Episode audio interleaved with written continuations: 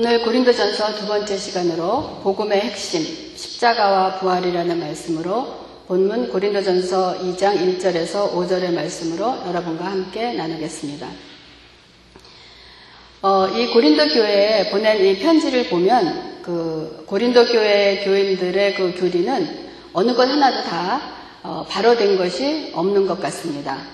그 내용을 보면 기적을 추구하는 기적만을 바라는 유대인이나 아니면 세상의 지혜를 따라가는 그런 헬라인들, 또한 신앙생활에 열매가 없는 그 이름만 그리스도인이라는 그 성도들, 또한 교회 안에 그 당파 싸움이 있고, 교회 안에 윤리 문제가 무너지고, 또한 교인의 죄를, 교인들이 죄를 지어도 권징이 도대체 도무지 없는 그 그냥 이름만 좋은 그런 거짓 교회들이라든지, 결혼 문제라든지, 아니면 기독교인의 양심의 자유 문제, 또한 성찬식 문제, 은사에 대한 문제, 부활에 대한 잘못된 이단적인 교리, 또한 안식일에 대한 잘못된 생각, 이 모든 것들이 어느 하나도 바른 교리가 없던 교회가 바로 이 고린도라는 그 타락한 항구 도시에 위치한 그 고린도 교회였습니다. 그러나 오늘 우리가 솔직히 어, 오늘날의 교회가 이 고린도 교회보다 어, 느 정도는 더 낫다. 이것 정도는 아니다라고 이렇게 자신있게 우리가 말할 수 있겠습니까? 이런 그 그릇된 신앙 상태를 바울은 정말 인내심을 가지고 아버지와 같은 심정으로 하나씩 하나씩 바로 해주고 있는 것이 바로 고린도 교회에 보낸 그런 편지였습니다. 오늘 이 말씀을 우리가 깊이 새겨서 우리의 그 죄악을 회개하고 하나님의 말씀을 통하여 그 씻음을 받는 저와 여러분이 되기를 바랍니다. 어, 고린도전서 지난 시간에도 잠깐 언급을 했습니다만은 고린도전서 1장 10절에서 17절에 보면 교회 안에 고린도 교회 안에 서로 파벌이 있었음을 우리가 알 수 있었습니다. 그 파벌이라는 것은 그 분리를 얘기하는 것입니다. 그러니까 우리말로 이렇게 쉽게 얘기하면 끼리끼리라는 그러한 말입니다. 그 교회에는 그런 파벌이 있을 수 없음에도 불구하고 예나 지금이나 분리되는 이유는 무엇일까요? 뭐 교회 안 뿐이겠습니까? 교회뿐만이 아니고 세상에도 이런 분리 현상이 많이 있습니다. 그 대표적인 걸로 우리가 그 왕따라는 거 있잖아요. 불링이라는 거. 그 왕따라는 것이 어, 사회에 얼마나 큰 문제가 되고 어떠한 그 심각한 문제가 일어나는 것이 지금 우리가 살고 있는 이러한 시대입니다.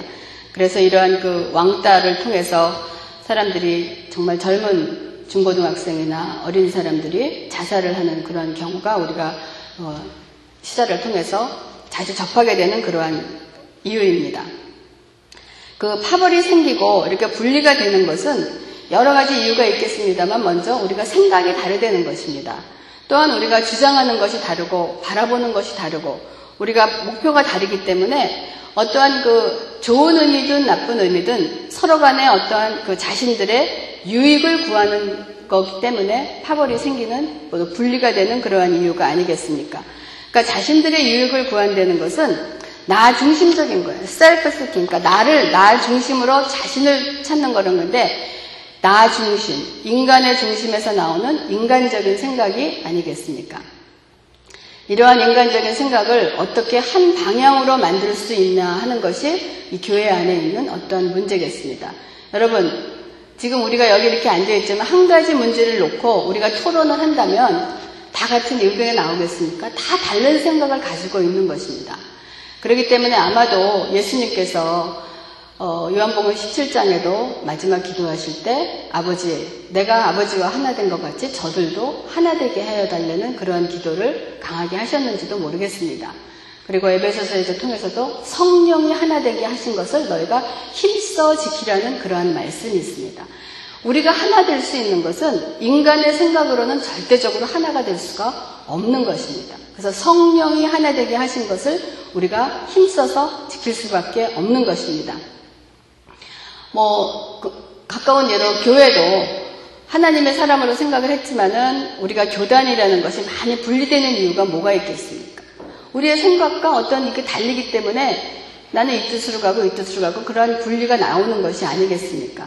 또 세상에서도 우리가 정치를 보면 정당이라는 게 같은 이념과 같은 목적과 같은 뜻을 가지고 그 안에서 한 정당으로 시작을 했지만 또 그 안에서도 시작은 같은 뜻으로 했지만 또 분리가 되고 싸우고 헤어져서 끊임없이 또한 헤어지고 다른 정당을 만들고 하는 것이 바로 인간들이 우리가 하고 있는 그러한 것이 아니겠습니까? 그래서 어쩌면 인간 자체는 인간의 생각으로 하나가 된다는 것은 어쩌면 구제불능, 절대로 이루어질 수 없는 일이라고 생각합니다. 그것처럼 이런 고린도 교회도 마찬가지로 하나님의 말씀을 인간의 생각으로 판단해서 어떤 사람은 아볼로파니, 어떤 사람은 바울파니, 어떤 사람은 그리스도파니, 어떤 사람은 게바, 베드로파니라는 그러한 분쟁을 하고 있었던 것입니다. 그러므로 바울은 이 고린도 교회에 편지할 때 3장 1절에 형제들아 내가 신령한 자들을 대함과 같이 너희에게 말할 수 없어서 육신에 속한 자, 곧 그리스도 안에서 어린아이들을 대함과 같이 하노라라고 말씀을 하고 계십니다. 아마 바울이 처음 고린도에 들렸을 당시만 해도 그들은 아직 성숙한 그리스도인들이 되지 못하고 믿음이 어렵기 때문에 고린도 교회들의 성자, 신도들을 신령한 자, 스피리추얼 맨이라고 부를 수가 없었던 것입니다. 그래서 젖으로 다시 말하면 가장 기초적인 가르침으로 바울이 그 고린도 교회들을 대하였던 것입니다. 그러면 그들에게 바울이 전한 가장 기초적인 그 가르침이라는 것이 무엇이었겠습니까? 바로 예수 그리스도와 그의 십자가가 바로 기초적인 젖으로 먹였던 그러한 가르침이었습니다. 오늘날 우리들은 그 기독교의 기초석이 되고 가장 기본이 되는 핵심이 되는 예수님의 십자가와 부활에 대하여 단단한 털을 닦아놓고 그 신앙 위에서 신앙생활을 하고 계십니까? 여러분 자신에게 다시 한번 질문하는 이 시간이 되기를 바랍니다. 그래서 바울은 고린도전서 1장 18절과 2장 16절에 걸쳐서 예수 그리스도 되시는 하나님의 지혜에 대해서 설명을 하고 있습니다. 이 하나님의 지혜에 대해서는 우리가 지난 시간에 우리 김 목사님 설교에서 자세히 다루었기 때문에 제가 다루지 않고 그냥 간단하게 넘어가겠습니다. 그래서 고린도전서 1장 22절 이하의 말씀을 보면 유대인은 표적을 구하고 그러니까 다시 말하면 기적을 좋아한다는 것입니다. 복 받기를 좋아한다는 것입니다. 말씀보다는 눈으로 보이는 것을 더 믿고 복도 영적인 것보다는 물질의 복을 더 좋아한다는 그러한 뜻입니다. 또한 헬레인은 지혜를 찾으나 즉 인간의 지혜나 논리와 이성을 중심으로 한다는 것입니다. 그러나 하나님의 사람들은 십자가에 못 박히신 예수만을 전하는 것이라고 바울은 얘기하고 있습니다. 그러나 이것이 기적을 좋아하는 유다인들에게는 예수 그리스도의 십자가의 죽음은 조롱의 대상이 됩니다. 또한 고도의 운명과 이성을 추구하는 헬라인들에게는 예수님의 십자가의 죽음은 미련해 보인다고 바울은 전하고 있습니다. 그러므로 1장 26절 이하에 보면 바울은 예수를 믿는 사람들이 이 세상에서는 천대받고 핍박받는 사람들 것을 지적하면서 하나님이 구원하시기로 작정된 자들은 스스로 의롭다고 자부하는 유대인도 아니고 인간의 지혜를 내세워 그것으로 만족하고 사람의 존경을 받으려는 세상적인 사람도 아니라고 말을 하고 있습니다. 세상에서는 미련하고 약하나 하나님 보시기에는 지혜로운 것이 바로 하나님의 지혜이신 예수 그리스도라고 말씀을 하고 있습니다. 그렇기 때문에 2장 1절 이하에서 바울이 전도할 때는 사람의 지혜로 전하지 않고 성령에 의지할 것을 강조하고 있습니다. 우리도 경험하지 않습니까? 우리가 전도할 때 낙심될 때가 있습니다. 우리가 좀 전도를 하면 그냥 착착착착 이루어져서 그냥 그 전도를 받는 사람이 회개하고 또 하나님께서 돌아와서 교회에 등록하고 그냥 성도가 되어서 교인이 됐으면 참 좋겠지만 아무리 시간이 가도 어떨 때는 아무런 기미가 보이지 않을 때가 사실 있습니다.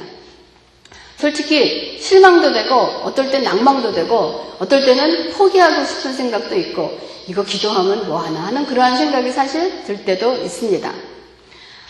그러나 이러한 경험을 있는 저와 여러분에게 오늘 고린도전서 2장 4절에서 5절의 말씀은 어, 위로가 되기를 바랍니다. 그 말씀에 내 말과 전도함이 설득력 있는 지혜의 말로 하지 아니하고 다만 성령의 나타나심과 능력으로 하여 너희 믿음이 사람의 지혜에 있지 아니하고 다만 하나님의 능력에 있게 하려 한다는 그러한 말씀입니다. 이 말씀은 죄로 인해서 영혼이 어두워진 인간에게는 십자가는 어쩌면 우스꽝스럽고 또한 패자처럼 보이기 때문입니다. 얼마 전에 그 통일교를 이끌던 그 문선명이 죽었습니다. 그 통일교의 많은 교리 중에서 그 보는 사람들이 예수님이 십자가에 돌아간 것이 실패고 또한 예수님이 결혼을 해서 가정을 이루지 않았기 때문에 어떠한 온전한 것을 이루지 못한 어떤 실패자로 보는 한 부분이 있습니다. 또한 이렇게 그 패자처럼 보이면서 이런 어떤 사람들은 신화같이 예수님의 그 십자가의 죽으심을 신화같이 얘기를 하거나 아니면 아주 옛날 얘기 정도밖에는 들리지 않는 것을 예수님의 십자가와 부활 사건에 대해서 얘기를 하고 있습니다. 그러니까 우리가 예수님의 십자가와 부활을 믿는 우리들에게는 그렇게 얘기하는 사람들이 도저히 이해할 수가 없는 것입니다. 그렇다고 해서 우리의 말로 설득하고 그들을 이해시킬 수가 없는 것입니다. 왜겠습니까? 이것은 예수를 모르는 사람의 영혼의 상태에서 성경에 나타난 하나님의 말씀을 이해할 수 없는 것은 지극히 당연한 것입니다. 그러므로 이것은 사람의 지능 지수, 이런 IQ에 의한 문제가 아니고 어떻게 보면 영혼, 영혼의 스피리추얼 어떠한 지수의 문제라고 생각을 하는 것입니다. 그러므로 우리가 전도할 때 가장 중요한 것은 먼저 전도자의 마음이 문을 열고 영의 눈을 뜨게 해달라는 기도가 어쩌면 급선무가 되기를 생각한다고 합니다. 아무리 열심히 진리의 말씀을 전해도 성령께서 마음의 문을 열고 또 눈을 뜨게 해주지 않으시면 아무런 소용이 없다는 것입니다. 그래서 또 우리 전도의 대상자를 놓고서도 기도해야 되지만 또 전도하는 우리들도 위해서도 끊임없이 기도해야 됩니다.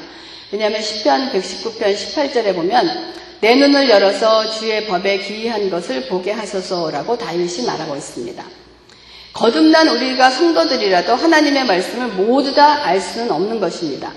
그러므로 우리가 예배를 시작하기 전에 또한 이 말씀을 위해서 기도할 때 대표로 기도하시는 분들이 먼저 성령께 기도하지 않습니까? 말씀을 듣는 자나 전하는 자가 성령 안에서 그 하나님의 말씀을 깨닫고 서로 받아들일 수 있도록 기도하는 것이 바로 하나님의 말씀은 우리의 지혜, 우리의 IQ로 받아들이는 것이 아니고 성령께서 그 말씀을 친히 가르쳐 주시기 때문에 우리가 그 영의 윤이 열리지 않으면 하나님의 말씀을 알 수가 없다는 것입니다.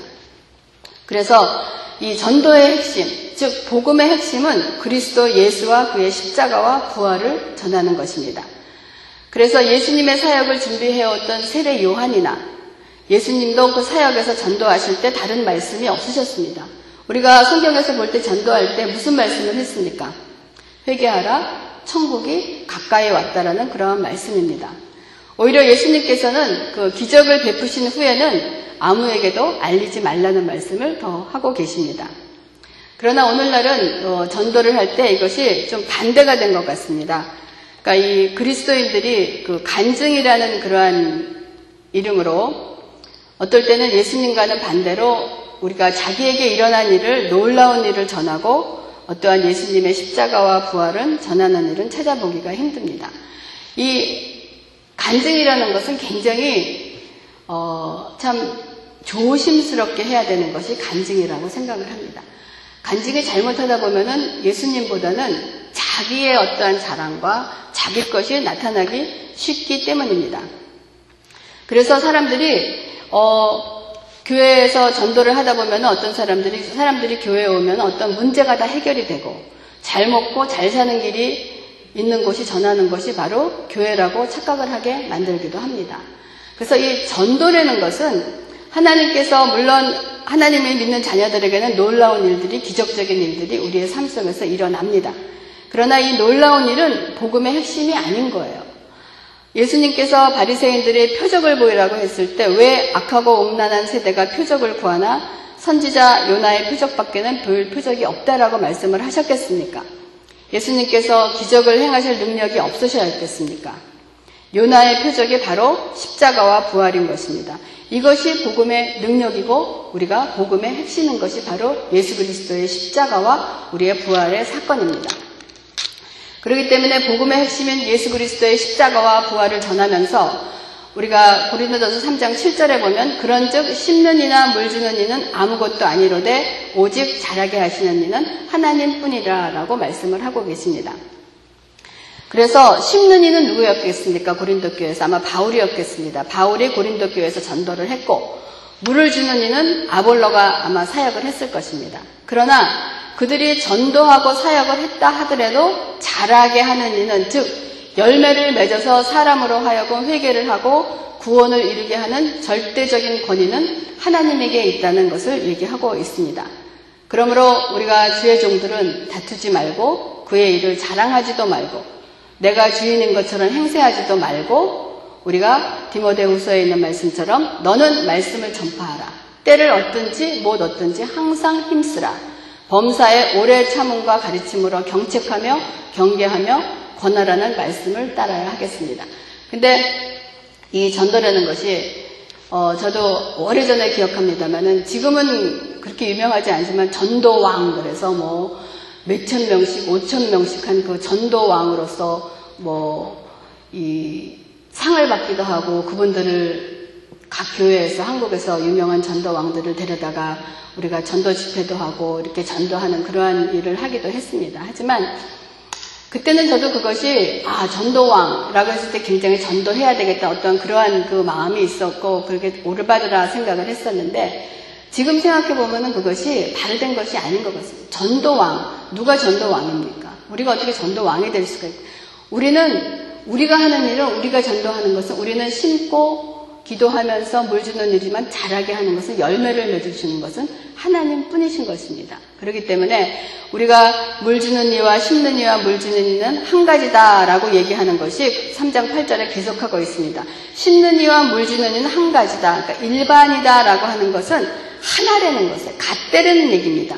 그러니까 어느 사역이든지 즉 심는 것이나 물을 주는 것이나는 같은 뜻으로서 어떤 사역의 중요성에는 차이가 없다는 것을 얘기하고 있는 것입니다. 그러나 고린도 교회의 성도들은 생각은 누구의 일이 더 크냐, 누구의 일이 더 중요하냐라는 데 관심이 있었던 것입니다. 그러니까 내가 맡은 일이 다른 사람의 맡은 일보다 훨씬 중요하다는 생각을 가지고 있었던 것이 고린도 교인들의 생각이었습니다. 그래서 앞으로도 더 다룰 거겠지만은 고린도 교회에서 은사에 대한 분쟁이 일어나고 있습니다. 그래서 몸에 하나님께서 우리를 몸에 비유해서 어느 것 하나 중요하지 않은 부분이 없다는 것을 말씀해 주고 있습니다. 이것은 다시 말하면 교회의 직분은 높고 낮음이 없다는 거예요.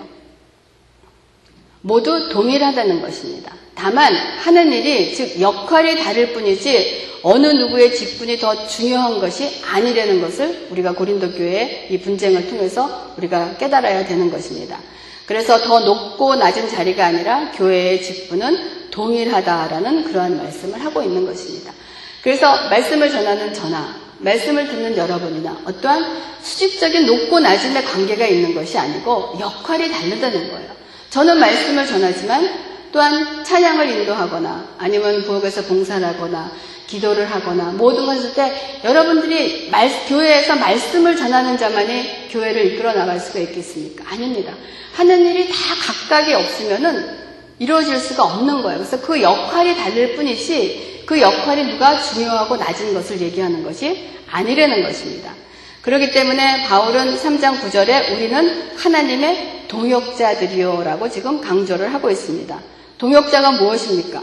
펠로 워커라는 거야. 같은 일을 하는 동역자라는 거예요. 그래서 교회에서도 어느 직분은 높고 어느 직분은 낮은 것이 아니라는 것입니다. 그런데 고린도 교회는 지금 이러한 진리를 모르고 있기 때문에 높고 낮음에 대한 싸움이 일어났던 것입니다. 그러면서 계속해서 3장 10절에 바울이 지혜로운 건축자와 같이 털을 닦는다라는 말은 복음으로 기독교의 진리의 기초를 가르쳐주는 사역을 했는데 이 바울이 닦은 이 기초 위에 사람들이 집을 세울 때 어떤 집을 세우는가 하는 것이 문제가 된다는 것입니다. 바울은 그가 전한 복음의 기초가 바로 이 터는 곧 예수 그리스도라고 11절 이하에 말을 하고 있습니다. 그러니까 우리가 예수를 어떻게 믿는가, 예수가 누구인가, 신앙생활을 어떻게 하는가, 사람이 어떤 신앙을 가지는가 하는 것이 문제가 매우 중요하다는 것입니다. 구원을 받았다고 자신은 확신하지만은 사실 잘못된 신앙을 갖고 있어서 구원과는 거리가 멀 수도 있습니다. 또 어떤 분들은 겨우 구원을 얻는 극히 어떠한 소극적인 신앙을 가질 수도 있고 또한 어떤 이들은 견고한 신앙이나 확실한 신앙을 가지고 좋은 신앙생활을 할 수도 있는 것입니다.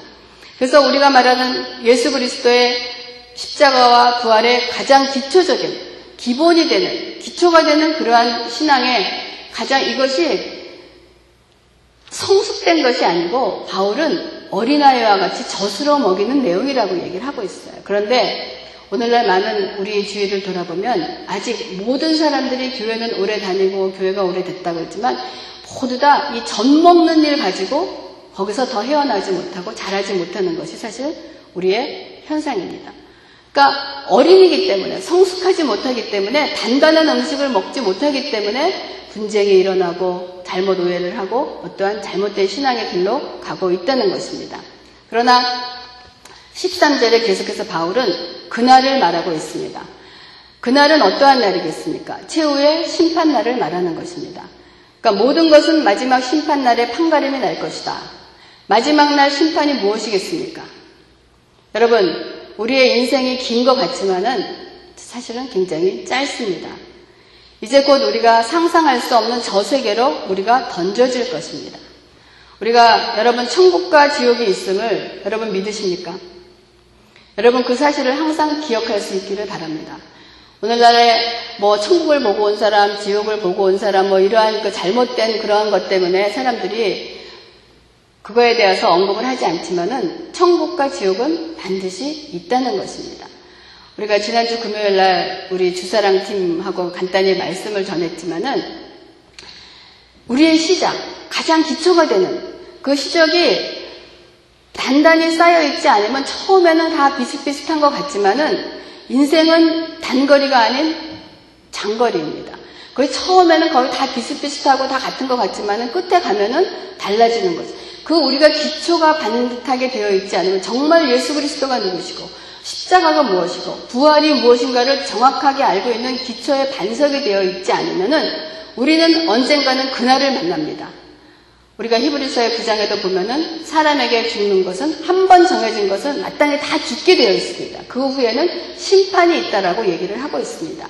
오늘날 우리가 살아가면서 사실 이 천국과 지옥에 대한 것을 잊어버리고 살 때가 참 많이 있습니다. 하지만 우리의 그 마지막 날에는 반드시 심판이 있다는 것을 우리가 신앙생활하면서 잊어서는 안 될 것이라고 생각을 하고 있습니다. 그러면서 16절에 바울은 고린도 교회 성도들에게 너희가 하나님의 성전이라고 말을 하고 있습니다. 성전이라는 것은 여기서 건물을 말하는 것이 아니고 하나님께서 계시는 곳으로 그리스도인인 우리의 몸은 하나님의 영이신 성령으로 거하시는 곳으로 말씀을 하고 있습니다. 그러나 고린도 교회 사람들은 그 파벌 싸움으로 혹은 자기의 은사의 자랑으로 주님의 성령이 거하는 몸으로 여러 가지 하나님이 원하지 않은 일들을 하고 있는 것입니다. 이것은 하나님이 원하지 않는 일이고 하나님의 성전을 가지고 하나님 뜻에 맞지 않는 일을 하면은 하나님께서 진노가 임한다는 것을 말씀을 하고 계십니다. 그러므로 우리가 성경은 하나님께서 하나님께 순종해야 된다는 그러한 말씀을 하고 계십니다.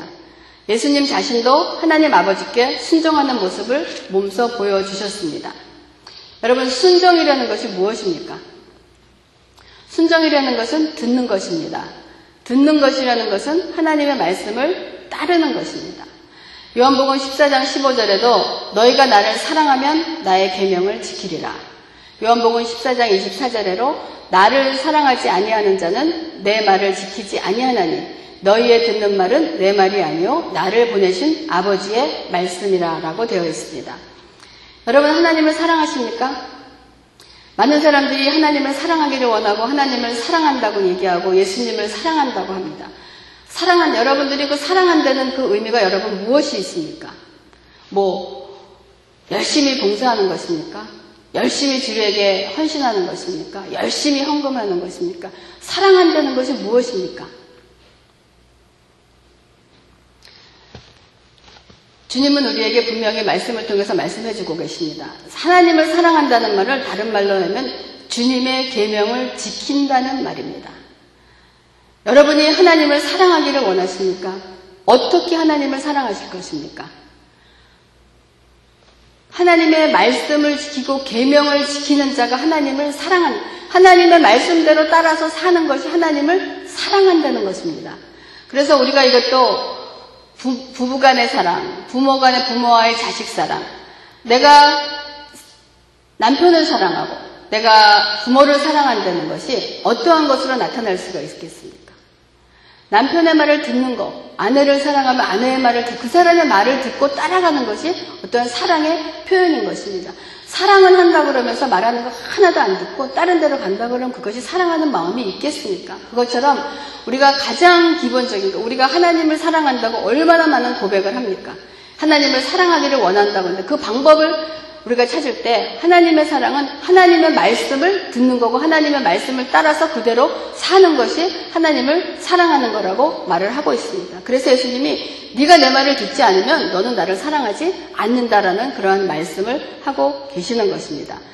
하나님의 사랑하기 위해서 하나님의 말씀을 알기 위해서는 어떻게 해야 되겠습니까? 우리가 하나님의 말씀에 써 있는 성경의 말씀이 무엇인지 무엇으로 써 있는지를 알아야 되는 거예요. 하나님의 성경에 써 있는 하나님의 말씀을 알지 못하면 여러분이 하나님을 아무리 사랑한다고 해도 하나님이 무슨 말씀을 하시지 못하는데 알지 못하는데 그 말씀을 따라서 그대로 사는 것이 가능하겠습니까? 그래서 하나님을 사랑한다면 여러분이 정말 하루에 시작할 때 하나님의 말씀으로 묵상하고 기도하며 하나님의 말씀을 매일매일 먹어야 되는 것이 하나님을 사랑하는 자의 삶인 것입니다. 마무리하겠습니다. 우리가 성경에서 진리는 죽으면 살고 미련하면 지혜로워진다는 것인데 어떻게 보면 굉장히 역설적인 그러한 내용을 가지고 있습니다. 어쩌면 세상 사람들은 그 현세적이거나 어떠한 육적인 일을 생각하지만은 하나님의 사람은 영원하며 보이지 않는 영의 생각으로 살아가는 사람들입니다. 그렇기 때문에 바울은 사람을 자랑하지 말라. 즉, 인간적인 생각이나 인간적인 욕망대로 행하지 말고 모든 일에 하나님에게 속해 있으므로 바울은 고린도전서 10장 31절에 그런즉 너희가 먹든지 마시든지 무엇을 하든지 다 하나님의 영광을 위하여 하라라고 말씀을 하고 계십니다.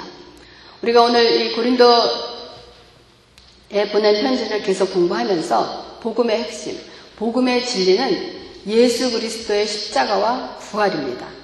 여러분들이 예수 그리스도의 십자가와 부활이 여러분 안에 어떠한 의미로 깊이 새겨져 있지 않으면 여러분들이 아무리 시간이 가면서 신앙생활을 하면서 집을 짓는다고 하더라도 마태복음 7장에 나오는 우리가 반석 위에 지은 집과 모래 위에 세운 집이 나옵니다. 그것이 창수가 나는 날, 비바람이 부는 날은 그것이 무너지게 되어 있습니다. 그것이 마지막 날에는 심판을 받으면서 처음의 시작은 더 비슷해 보이지만은 그 기초가 단단하게 되어 있지 않으면 마지막 날에 큰 다른 것으로 이어된다는 것을 우리가 항상 마음에 새길 수 있기를 바랍니다. 그래서 다시 한번 내가 누구인가 예수 그리스도 안에서 내가 누구인가를 생각하면서 예수 그리스도의 십자가와 그 부활이 나에게 무슨 의미가 있고 그것이 어떠한 것을 다시 한번 마음에 새기면서 여러분의 신앙에 반석이 되고 기초가 되는 그러한 말씀이 되기를 주님의 이름으로 부탁을 드리겠습니다. 기도하겠습니다.